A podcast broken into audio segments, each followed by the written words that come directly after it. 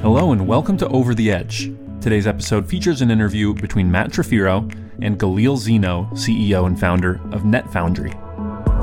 Galeal has been a founder and executive for the past 15 years, leading teams that developed the world's largest VoIP network and built global voice and video communication services. In this interview, Galeal discusses NetFoundry's mission to enable innovation, the importance of zero trust networking, his views on the future of edge technology, and much more. But before we get into it, here is a brief word from our sponsors. Over the Edge is brought to you by the generous sponsorship of Catchpoint, NetFoundry, Ori Industries, Packet, Seagate, Vapor.io, and ZenLayer. The featured sponsor of this episode of Over the Edge is NetFoundry. What do IoT apps, edge compute, and edge data centers have in common? They need simple, secure networking. Unfortunately, SD WAN and VPN are square pegs in round holes. NetFoundry solves the headache, providing software only, zero trust networking embeddable in any device or app. Learn more at netfoundry.io. And now, please enjoy this interview between Galeal Zino, CEO and founder of NetFoundry, and your host, Matt Trifiro.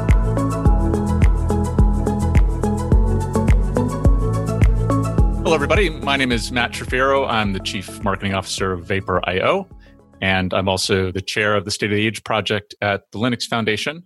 We're here with Galeal Zino, the CEO of NetFoundry. Hi, Galeal. How are you doing? I'm great, Matt. How are you doing? I'm doing terrific. I'm doing terrific. You know, before we talk about what NetFoundry does and networking and all that, I'm just curious. I mean, you're an engineer by background, a, a CEO by practice. How did you get into technology? Yeah, I got in the way a lot of folks do by walking right into the fire. Uh, we used to call it the steam room or the boiler room.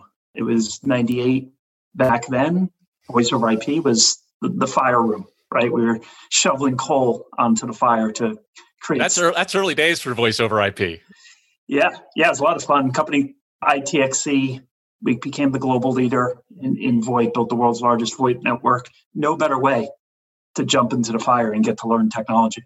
Were you a founder at that company? I was not a founder. Uh, I came in as a intern in the network operations center.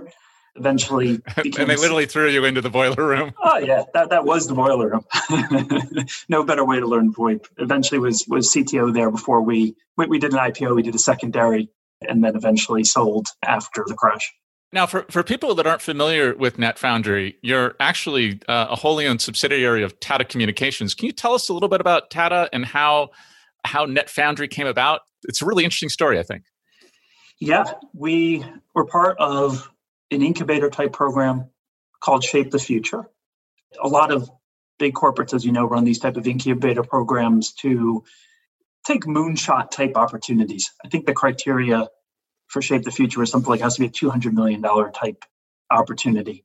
In that scenario, Tata acts as like the VC, and you then have the opportunity to leave your position, start a new company, build it completely outside of the mothership. Um, so, you know, we did everything from scratch, which is actually a very smart and very good thing from for Tata to do. There's other incubators who try to kind of you know leverage internal synergies blah blah blah, blah right? That's so, so you were you were an employee of tata communications and somehow you got involved in this program and you pitched internally. Is that how that happened? Yeah prior to absolutely. I built a video conferencing WebRTC business and built netfoundry officially as a subsidiary starting last year meaning that you know a delaware c corp but still obviously working very closely within the ecosystem to develop what we're developing.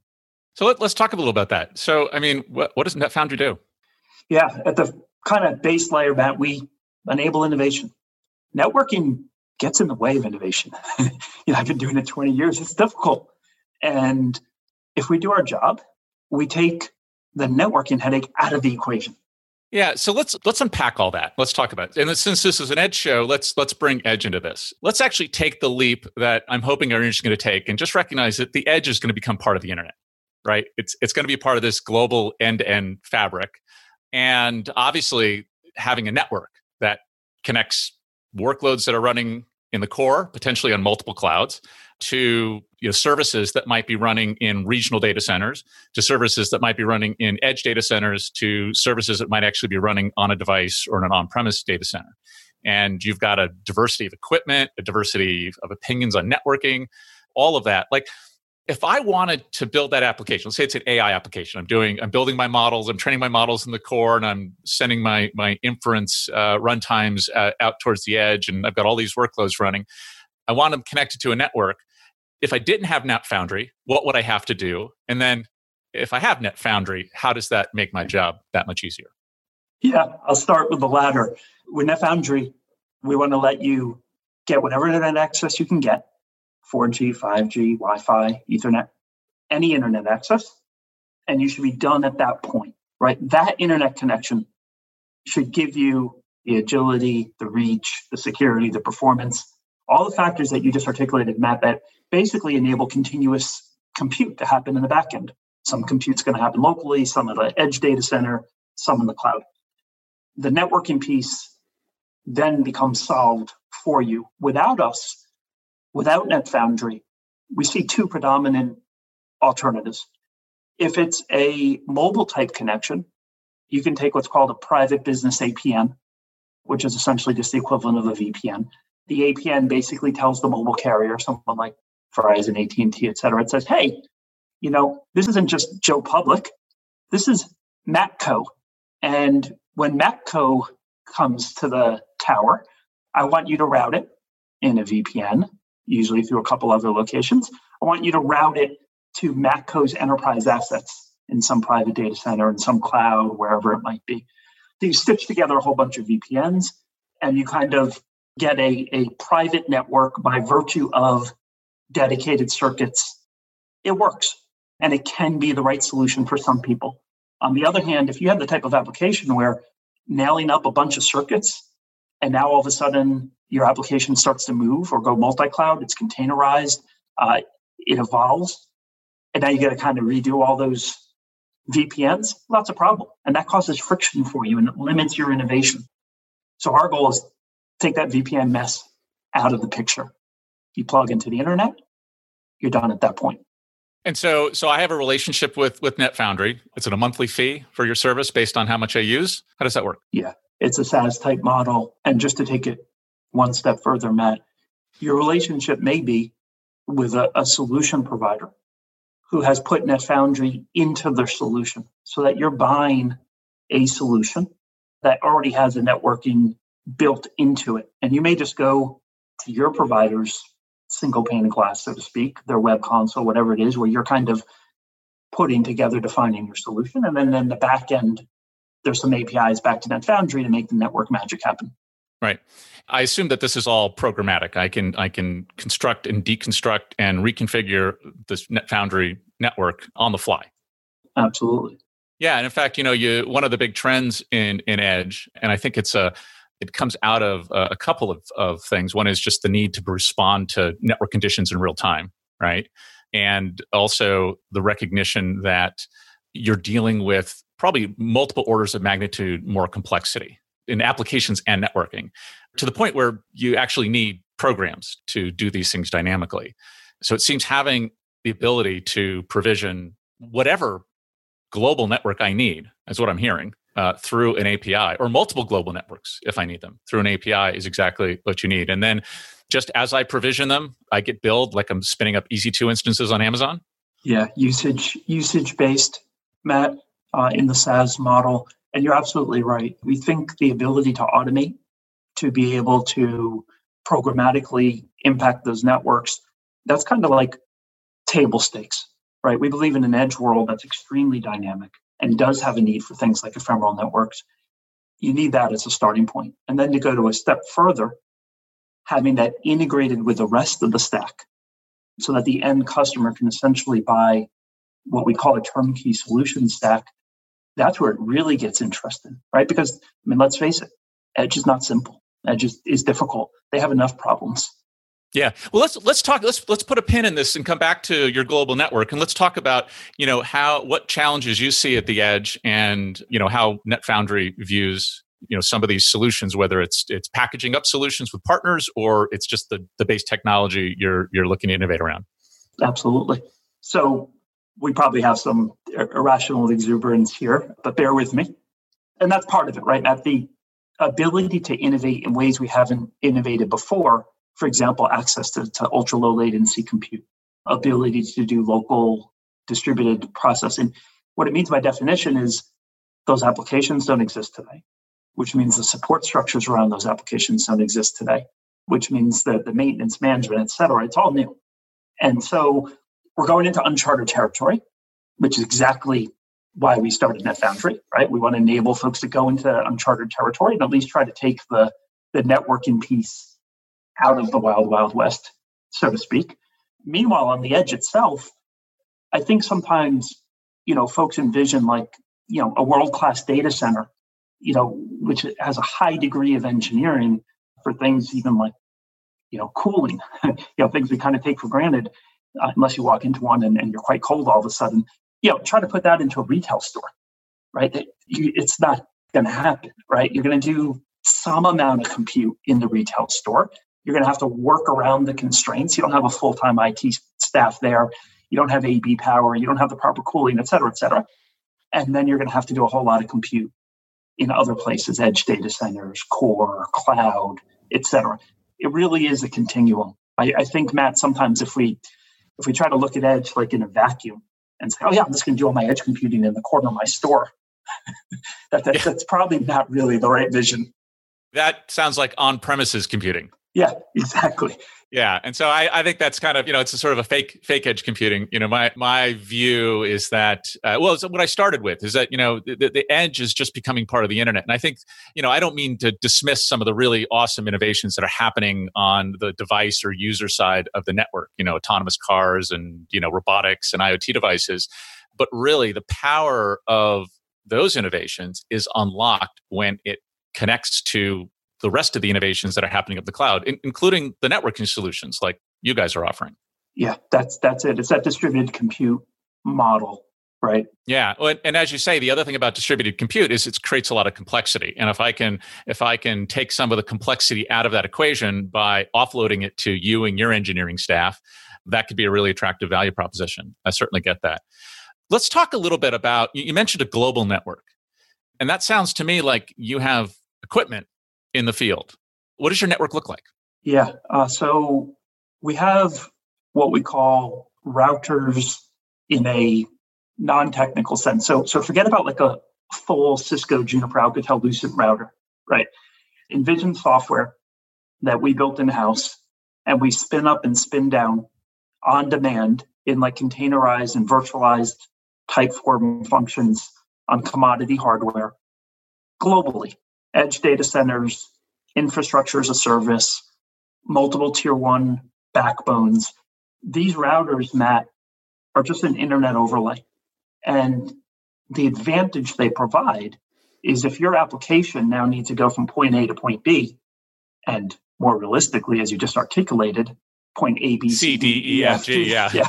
it better have a number of paths to get there, right? There is internet weather. Yeah, route diversity is really important. Exactly. Absolutely.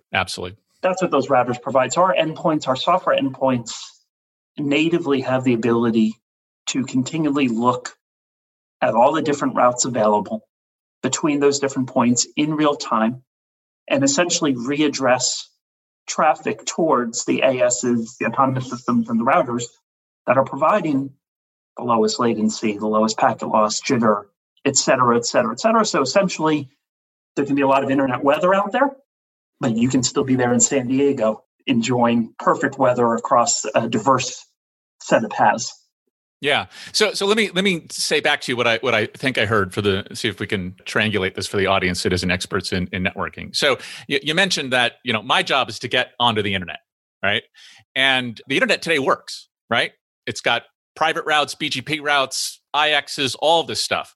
But as you say, it has all this complexity that you may not want to deal with.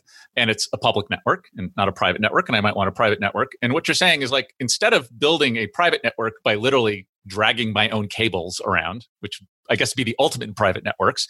You're saying let's let's run some secure software at critical intersection points, points where the traffic comes off of one network and onto another network so that you can route it through software. And then so you must have these these containerized workloads, you know, potentially running all over the planet and maybe just spinning them up based on your customer demand because you know you could be in you could be in a cloud service provider's data center. You could be running on your own hardware somewhere. Is that is that all true? Is that you're flexible in that way? Absolutely. So we're making matt a big bet on the internet right? The yeah. internet is the world's largest most economical pretty safe bet i think. yeah most resilient network. It's going to keep getting better and better. Lots of people are going to build awesome backbones across that, including the hyperscale cloud players, including lots of other people. And we want to build on top of their innovation. Yeah, bring a level of flexibility and configuration, dynamic configuration and security that I'm not going to get off the shelf in a standard internet routing model. Exactly. Rather than the other approach, which some people are doing and, and it may make sense, is you try and build your own network and, and make it the best network out there you use state of the art technology, you buy a lot of bandwidth, a lot of leased lines, a lot of private lines, you use the best Cisco. And, and your, your name might be Facebook or Google or Amazon, but if it's not, you yeah. might want somebody else to have engineered it for you. Yeah, better if better if you have an overlay that can take advantage of everything those guys build. Yeah. And everything everyone else builds. So we're not taking a bet, right? If if if lots of folks build lots of great networks and they will, then the NetFoundry overlay network becomes that much better. And, and kind of the secret sauce there, Matt, to a degree, is the endpoint algorithms, their ability to, in real time, find the best routes. You mentioned BGP, right? BGP runs the internet. It's fantastic.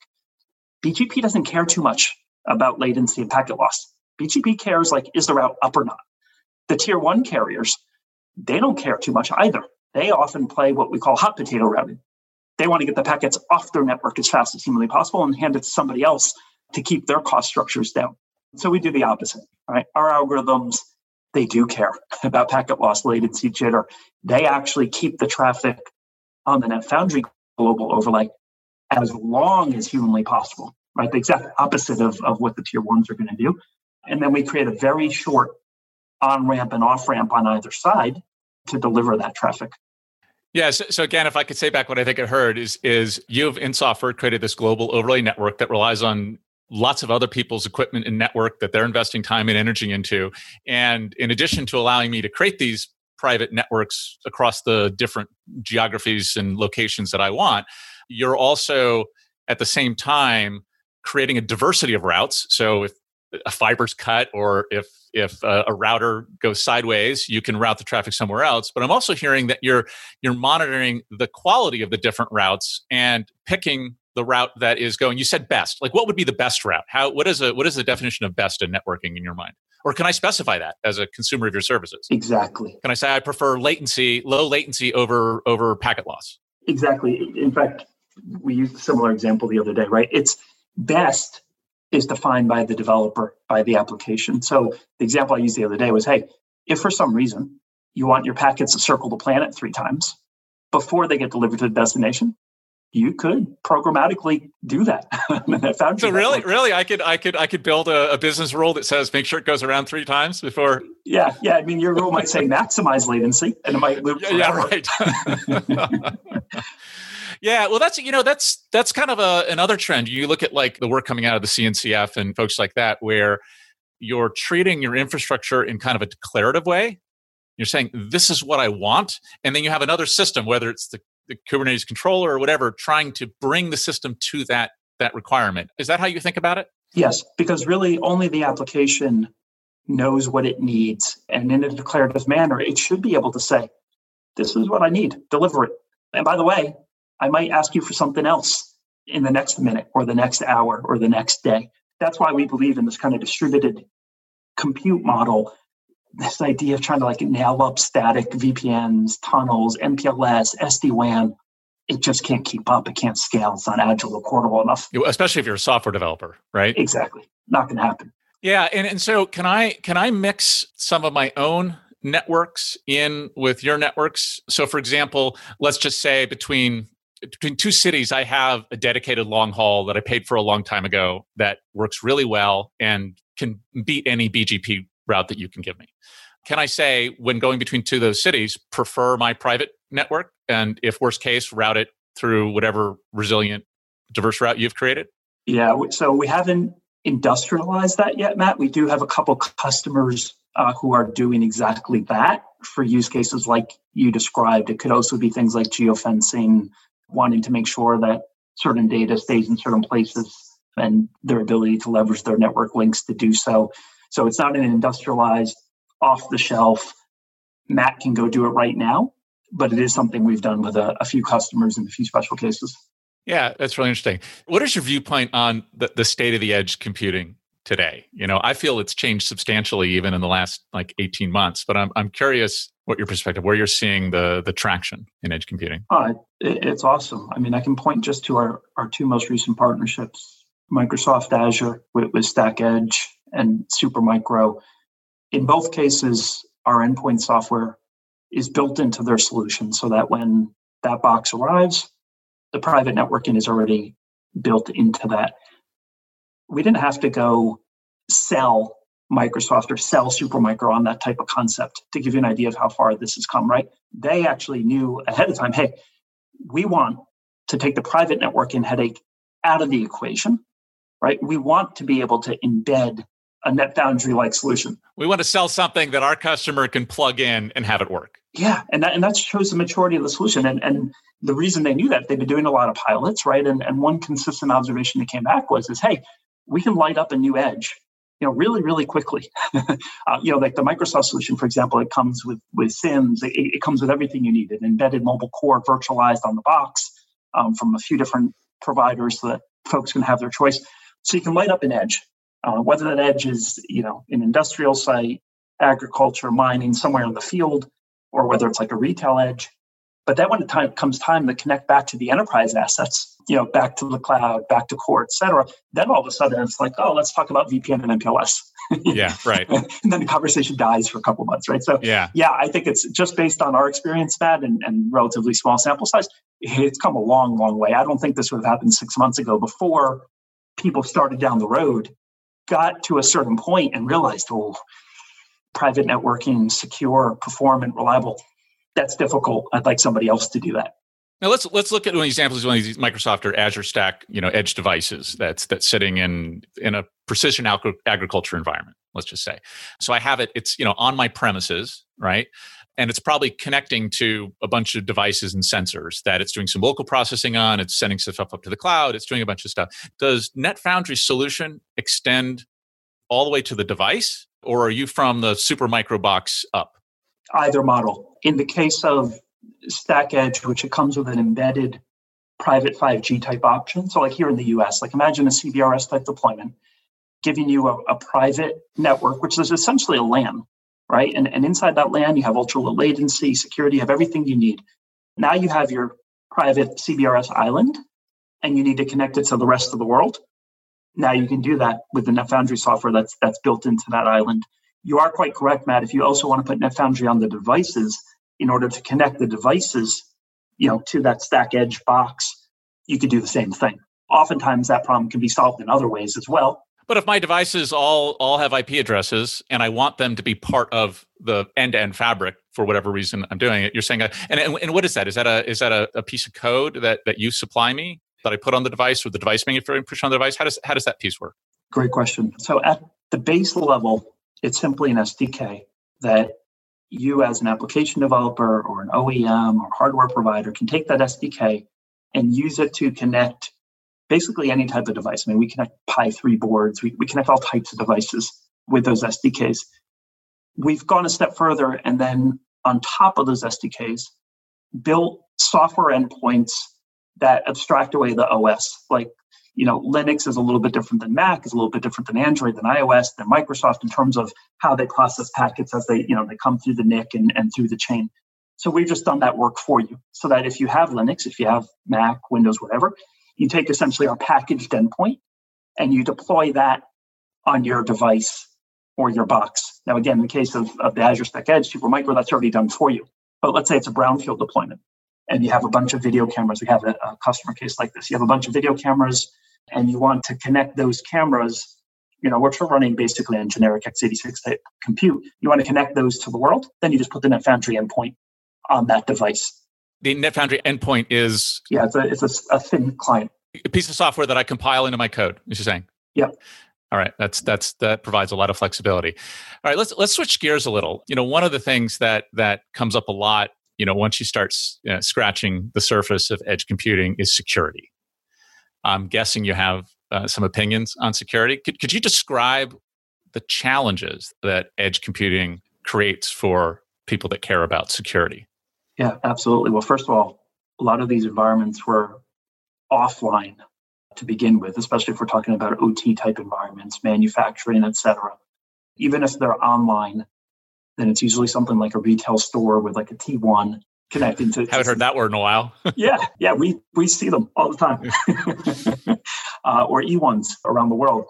You know, when you start opening those edges up to the world with internet connections, you need to do so in what we call a secure by design manner. Like day two security, like put a firewall up, not going to work.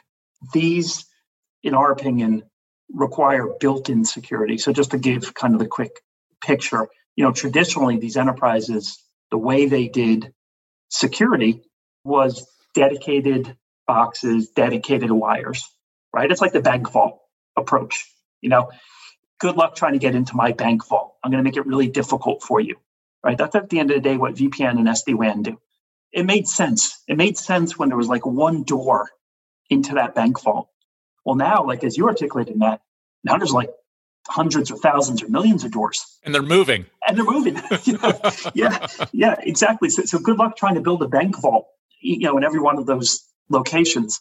So that's what we do from a, a security perspective. And in, in physics. What's the alternative to the bank vault? How, how do you think about and solve for that? Yeah, actually, you know what, Matt? It, I think it's fairly simple. It's what we do in the physical world, right? When you go to the airport, well, and even though most folks aren't going to the airport right now, I don't know what is what is that. you know, you're going to identify yourself, and it's going to be authenticated and authorized before you can even get past TSA, right? You know, people don't understand who, who don't do networking. Like in an SD WAN or VPN, if you're a packet and you've managed to get onto that network, you're in the bank vault. You, you have free reign. You haven't been identified, authenticated, authorized. Why? Because in traditional networking, you couldn't do it. You didn't have the controls necessary. You had things like I described before with proprietary hardware, custom circuits, dedicated circuits. NetFoundry building from the scratch, and, and other zero trust networking providers building from scratch. What we do is our endpoint that you were asking about earlier. What that endpoint is going to do when the application says, hey, I want to talk to a service in Azure, right? I want to talk to a telemetry service. I want to report some data. I'm a sensor. Our software is going to say, that's nice. Let me first authenticate you, right? Determine who you are, verify that. We do it by way of a bidirectional certificate authentication certificate in, embedded in our solution. So private key, public key, extremely secure, extremely difficult to spoof. Uh, we have some endpoint hardware root of trust type solutions with certain vendors um, that make that even better. So now you can prove who you are. And then we go a step further and we say, okay, that's great, Matt. You're Matt. I'm not going to give you a global network just because you're Matt, right? I'm going to take a look at the policy and see what you're supposed to have access to at this point in time, right? Do you really have access to that service in Azure? Do you have access to that service in Azure no matter where in the world you are? So down to a service level, not just a cloud endpoint level. Exactly. Every session we treat independently from the zero trust perspective. We call it an app WAN, an application WAN. Like that service you're requesting, Matt, if you successfully identify, authenticate, you're authorized to use that service, then we're going to give you access to a transient ephemeral data plane connecting wherever you are to wherever that service is. Yeah. And maybe just not what I'm allowed to connect to, but also what I need at that moment. Yeah, that's the policy on your side, right? So depending on how sophisticated you are, let's say you're an enterprise with an IAM type solution, an IDA, IDaaS solution, right? You may be very sophisticated. Like Matt may be a contractor who has access to a given service on this day during these hours from this location. Terrific, we can enforce it. Or it may be more wide open than that or this device this device has connection to this service and so i can i define my own services and apply exactly. policies to those exactly. too Yeah. Okay. So whether whether I'm using a service on Azure or a service that uh, that I'm providing myself, or services across multiple clouds, I can specify policies that allow. Okay, that makes sense. Now you you, you mentioned a phrase zero trust, and uh, for for those of our listeners that don't live in this world, what what does that mean? What does zero trust mean? Yeah. So again, the current dominant private networking model, SD WAN, MPLS, VPN, it trusts the network, right? It says, hey, if you manage to get inside my bank vault, you're good.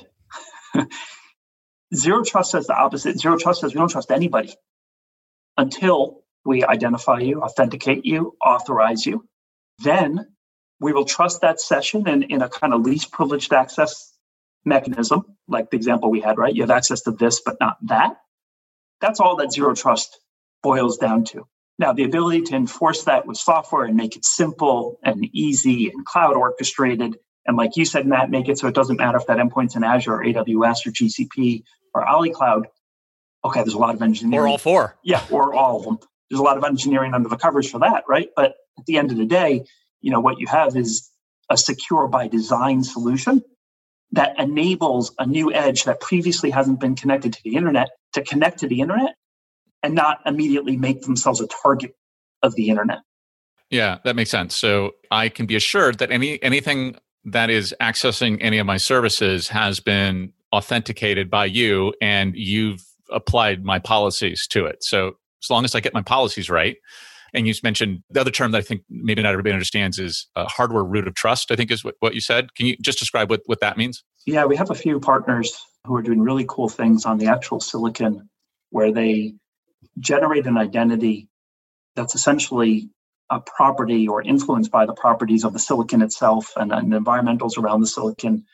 Is this analogous to the way you know Apple is locking down the uh, the stolen iPhones? well, there, so yeah, there's there's trusted execution environments and and silicon root of trust. The bottom line, though, is you know what they're doing is they're saying, hey, if somebody perturbs that environment, then it's no longer trusted. Yeah. So it makes it really, really secure. Yeah, it's it's it's easier to imagine someone you know the, rewriting the boot ROM and changing a piece of software, but if it has to go into a piece of silicon, it's it seems like negligible risk that someone's actually going to go and and alter the silicon. Exactly, and you know how it is. You there's never zero risk, but you try to get as close to zero as as possible. Yeah, that makes sense. So one, one of the things when you said application specific networking or, or, application networking, what that made me think of is one of the big innovations that we're seeing coming in 5G, network slicing. And I wonder if you've thought about how your solution would work in a network slicing environment.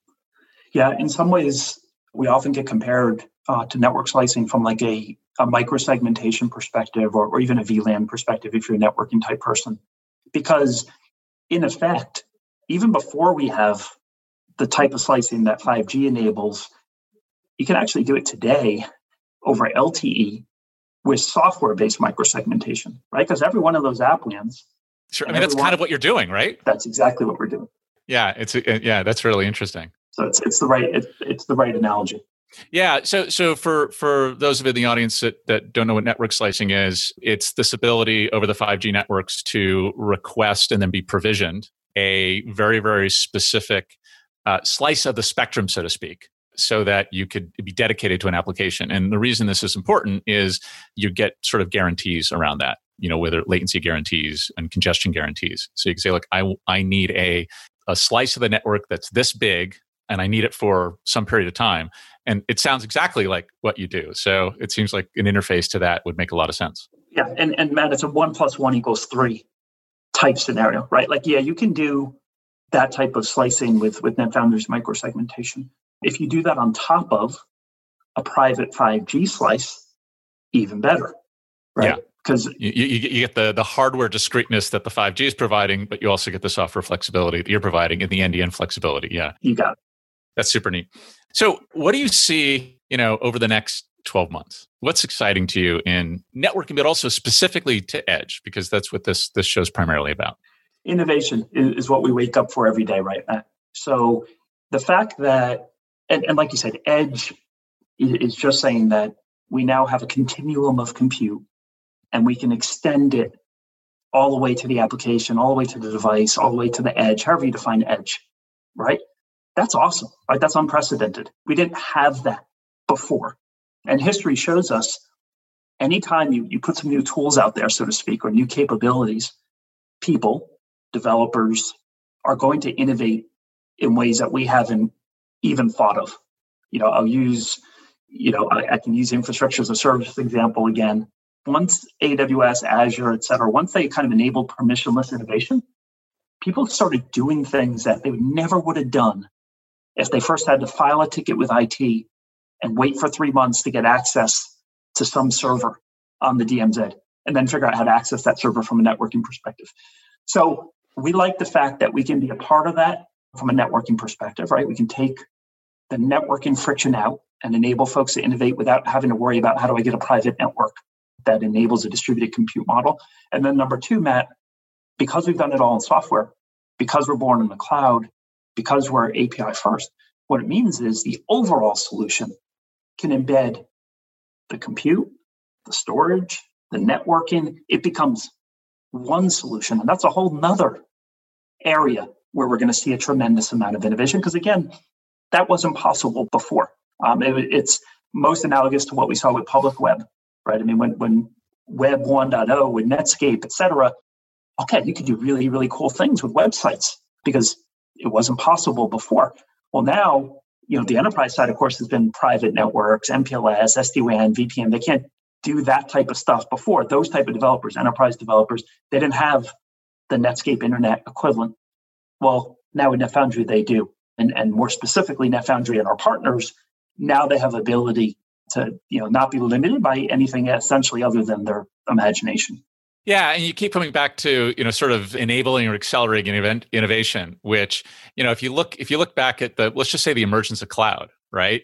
You know when when Amazon first saw the opportunity to lease some of its own capacity or to build capacity that looked like its internal capacity and offered other people you know they had a bunch of use cases of mine i mean one of them obviously running an online e-commerce uh, store but i think if you look at all of the applications that have ever been deployed in aws you know some very large percentage probably north of 70% weren't imagined at the time it was deployed they were innovations and even like on the iphone like i, I don't I don't think anybody who built the original iPhone was thinking this would be a great way to order taxis, right?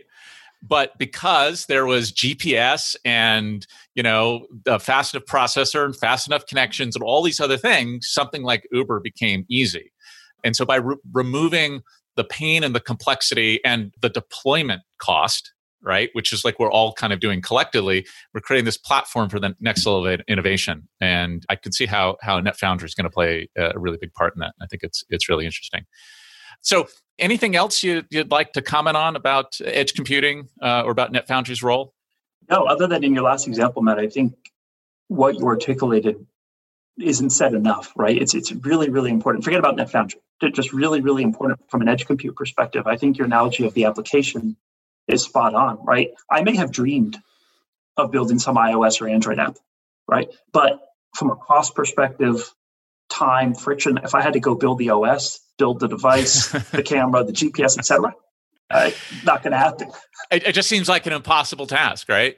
Absolutely. And and now, again, if you look at what's being done at the edge, organizations like um, LF Edge, for example, Linux Linux Foundation, a lot of those projects that are coming out of the open source world, Kubernetes, containerized, what folks like us are doing on the network, what folks like Vapor are doing, what other folks are doing, you're going to have an ecosystem. You know you're going to have an ecosystem there so that you don't have to build the os you know the, the gps the camera etc you can build a really cool compelling application um, and our side by the way matt we, we talked a lot about our kind of network as a service but to be clear we also have we've open sourced the core technology uh, we call it ziti ziti.dev so that the DIY crowd ZD like Z.D or ZD like the like the lasagna you, you had for lunch. Like the lasagna I had for lunch. Yes. Got it. Uh, ZITI, uh, ZITI.dev. So like the DIY crowd, Matt, right, who just has a project and they want to embed private networking into that project, they can just take the open source and they can do something cool. And then when it gets to a point and it needs to scale and they want full network as a service, terrific. Obviously, we have an answer for them. But we, we do provide both ends of that spectrum. They have the open source available to them and they have a full network as a service turnkey type solution available to them. That's really interesting. Is there any uh, project that's been built on top of the Ziti that you you can describe and, and point us to? It's it's pretty cool. Yeah, you'll see out there on GitHub, you'll see a couple projects. One around point of sale that we thought was really cool.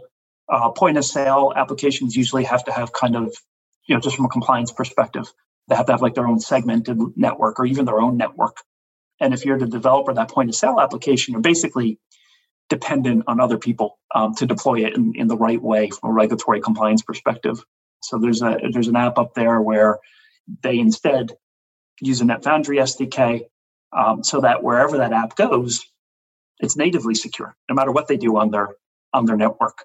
So starting to see, and we just we just put this open source up there. It's it's you know in the true spirit of open source. You know we put it out there early so that that that you know folks can really use it have to use it, submit pull requests, etc. So it's it's early days, but yeah, we're starting to see some really cool stuff. And again, that use case, I, yeah, we wouldn't have predicted it someone else did. And that, that's what excites us, right? Anytime someone else picks up the code and does something that we weren't thinking of, awesome. And, and so this the, the open source tools use the same API as your network as a service. And so at the moment that I want to go into, you know, uh, full production or the moment I want to, you know, take advantage of your global network and don't want to construct myself, like it's just a simple swap out. Yeah, not even a swap. So there's a set of REST APIs that essentially connect that what we call ZD ZITI infrastructure up to an orchestration platform, which enables the full network as a service type solution. And so the minute you want to use the network as a service, you're just going to consume that API from our orchestration systems. That's terrific. Well, Galeal, I really enjoyed this conversation. I really enjoyed learning about the latest in overlay networking and zero trust capabilities. It's been very exciting having you on the show, and I appreciate you spending some time with us. Yeah, much appreciate the dialogue. Most people get bored pretty quickly of all the networking guts, so thank you for bearing with us and ask, asking some excellent questions. No, I think our audience is gonna is gonna love it. I think this is this is really innovative stuff you're working on. Oh, great, fantastic. Much appreciated, and nice to meet you. That does it for this episode of Over the Edge. Over the Edge is made possible through the generous sponsorship of the Magnificent Seven: Vapor.io, Packet, Seagate, Catchpoint, Ori Industries, ZenLayer and NetFoundry. To get in touch with the show, email us at team at overtheedgepodcast.com. Thank you for listening. NetFoundry connects edge compute islands with a simple, software only solution. In minutes over any internet connection, the Edge Compute Island gets zero trust, high performance networking. It is a turnkey solution with the infrastructure delivered by NetFoundry as network as a service and available in partnership with leading MSPs, SIs, and edge data centers. Each network is fully programmable via simple web console or by powerful APIs and pre integrated with every major cloud provider. Go to netfoundry.io to learn more.